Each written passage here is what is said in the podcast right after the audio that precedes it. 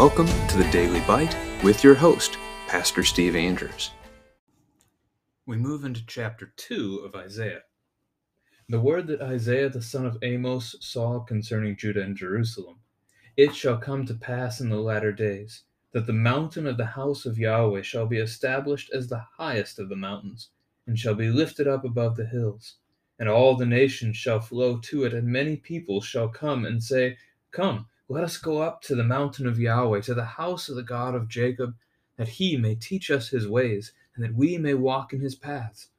For out of Zion shall go forth the law, and the word of Yahweh from Jerusalem. He shall judge between the nations, and shall decide disputes for many peoples. And they shall beat their swords into plowshares, and their spears into pruning hooks. Nation shall not lift up sword against nation, neither shall they learn war any more. O house of Jacob, come, let us walk in the light of Yahweh. For you have rejected your people, the house of Jacob, because they are full of things from the east and of fortune tellers like the Philistines, and they strike hands with the children of foreigners. Their land is filled with silver and gold, and there is no end to their treasures. Their land is filled with horses, and there is no end to their chariots. Their land is filled with idols. They bow down to the work of their hands to what their own fingers have made. So man is humbled, and each one is brought low. Do not forgive them. Enter into the rock and hide in the dust from before the terror of Yahweh and from the splendor of his majesty. The haughty looks of man shall be brought low, and the lofty pride of men shall be humbled, and Yahweh alone will be exalted in that day.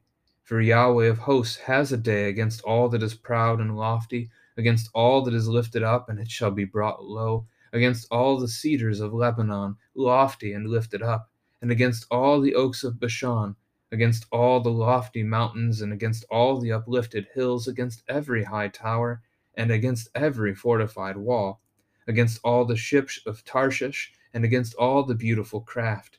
And the haughtiness of man shall be humbled, and the lofty pride of men shall be brought low and Yahweh alone will be exalted in that day, and the idols shall utterly pass away.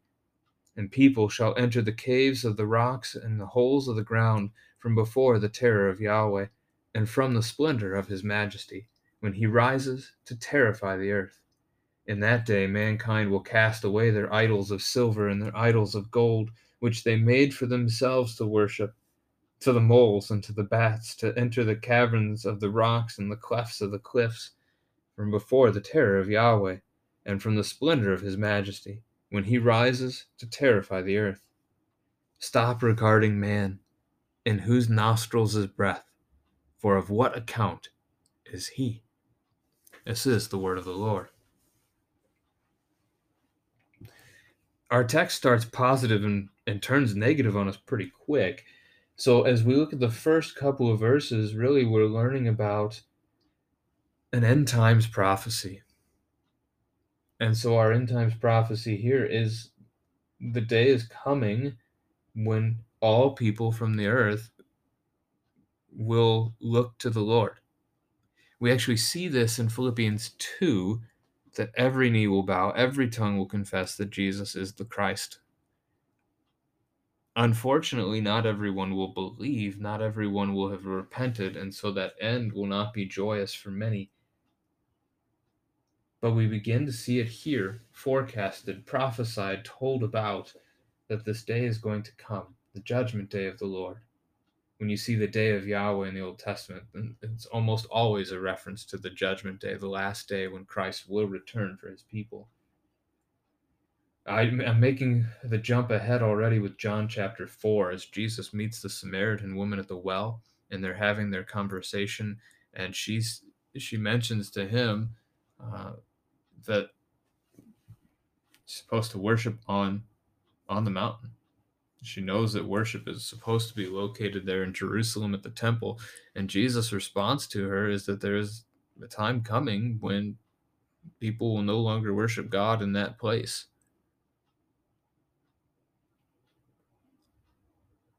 So this this end times prophecy fits into that account. That account is also pointing simply to the idea that the church can now be wherever God's people are. Um, the connection to Jesus saying, Where two or three are gathered, there I am in the midst of them. But the response of the people in verse 3 is good. Uh, it's a good thing to want to follow the Lord, to walk in his path.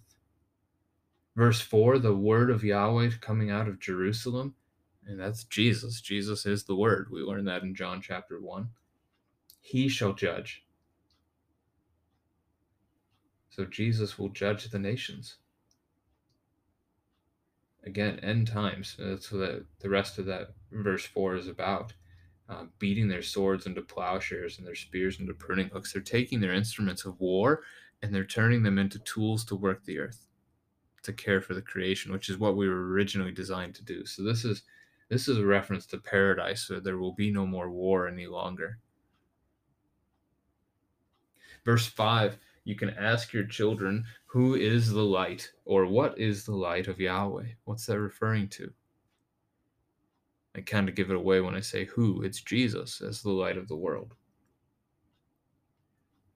Verse 6 God has rejected his people because of their constant adultery, their, their idolatry, their turning away from him. And so we learn of their vast wealth in the next few verses and how they have turned to the works of their own hands and they worship the works of their own hands. This is a little more literal in the past, as they would make statues actual idols, um, and they would bow down and worship those. The Philistines we saw in First Samuel had one uh, a god called Dagon, and they worship before his statue. Closest we get to this today is usually a statue of Buddha, uh, but there are others. But the point of idolatry is not the literal statue. There's nothing wrong with a piece of metal or a piece of rock or wood or whatever something's been carved out of. The problem is where our trust is, it's where our worship is. And so idolatry for us is so much more common. We, we're idolatrous most of the time. We're either in repentance or we're in rebellion. And so we do this very much so. Our land is filled with wealth and we end up finding ourselves worshiping our wealth instead of the Lord, trusting. And we put that another way we find ourselves trusting in our wealth instead of trusting in the Lord. We trust in our home for shelter instead of trusting in God for shelter. We trust in our income, we trust in our retirement income for provision and food rather than trusting in God for such things. It's easy for the works of our hands to become idols for us. Isaiah's statement in verse 9 is very harsh. Do not forgive them. I mean, really, at that point, you've hit bottom. To not be forgiven, there's nothing worse. To not have our reconciliation with the Lord, would, there would be nothing worse than that. Verse 10, they're told to enter into the rock, which Old Testament commonly we see the idea that God is my rock and my salvation, my fortress, those kinds of phrases. For God to be our rock, He is our refuge, He is our shelter, He is our hiding place. God's holiness destroys sin, it destroys sinners. And so you could take verse 10 in one of two ways. You could either take it in the direction of, you know, sinners flee, go ahead and find a rock and hide yourself, and maybe you'll get away from God, which they won't. Or repent, turn to God and hide in Him, have Him as your rock, in which case you will be saved. Verses 11 through 19 show God's wrath against pride. And again, as we talk about idols of our day and our culture, pride is a big one. We are proud of just about everything and anything. And pride is a a major source of sin in the scriptures. And you look at this list and see how pride shows up a couple of times. Humble, which is the opposite, shows up. Haughtiness, which is another way to say pride uh, exaltedness, being lifted up, being brought low. I mean, this whole section is about pride or the lack thereof. And God is going to have a day, the judgment day, the last day, where he opposes the proud and he brings them low, but the humble he will lift up. So the prideful will be destroyed on the judgment day, they will be sent to hell. But the humble, those who lived in humility and repented and trusted in the Lord instead of in themselves, those will be lifted up. They will be brought to paradise with God. They will be saved.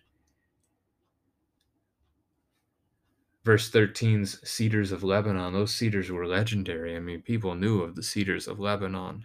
You wanted those. The same could be said for the ships of Tarshish. Those are are are glorified by man. You want a ship from Tarshish, just like you want a tree from Lebanon. But verse 17 says it again the lofty pride of men shall be brought low. Our pride doesn't even begin to stand in God's presence. We will be brought low if we try to be prideful in his presence. So, verse 20 is a call to repent. Cast away your idols of silver and gold. If we don't repent before that day, we will be condemned. But if we repent before that day, there is now salvation in our Lord and Savior, Jesus Christ. Verse 22 Stop regarding man, in whose nostrils is breath, for of what account is he? Who put the breath in his nostrils? God did. He breathed that in there. Man is of what account? Nothing. Man cannot save us. No king can save you. Only the King, Jesus Christ, can. And for us, thankful, thankful, thankful, He has.